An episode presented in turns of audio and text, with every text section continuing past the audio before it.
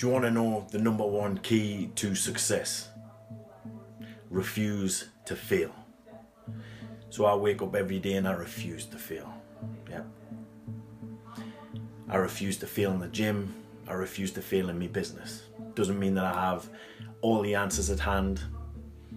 Um, what it means is that I will be stubborn as hell and I will find a way, but the main key thing is I refuse to fail. Yep, and if you get up with that attitude every single day, it's very unlikely that you will not succeed. If you have this I will not fail, refuse to fail attitude. So get up every day and refuse to fail.